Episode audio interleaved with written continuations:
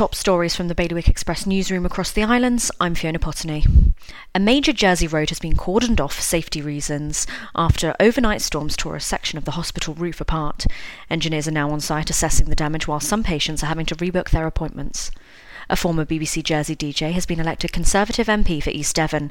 Simon Jupp took more than one of the three hundred sixty seats gained by the Tories, who were congratulated by the Chief Ministers in Jersey and Guernsey on their party victory this morning. Guernsey election news now. A dozen current politicians, including three committee presidents, have declared their intention to stand in twenty twenty. Held in June, it will be the first ever island-wide vote. And a statue of Prince Albert in Guernsey has been left damaged after a police car crashed into it. Police said the vehicle was the only one involved in the collision and that there were no injuries. They're now investigating how it happened. For more on all these stories, or to sign up and get the latest news straight to your inbox, visit bailiwick express dot com. Your weather: persistent rain and gusts of up to sixty miles per hour with temperatures of around eight degrees.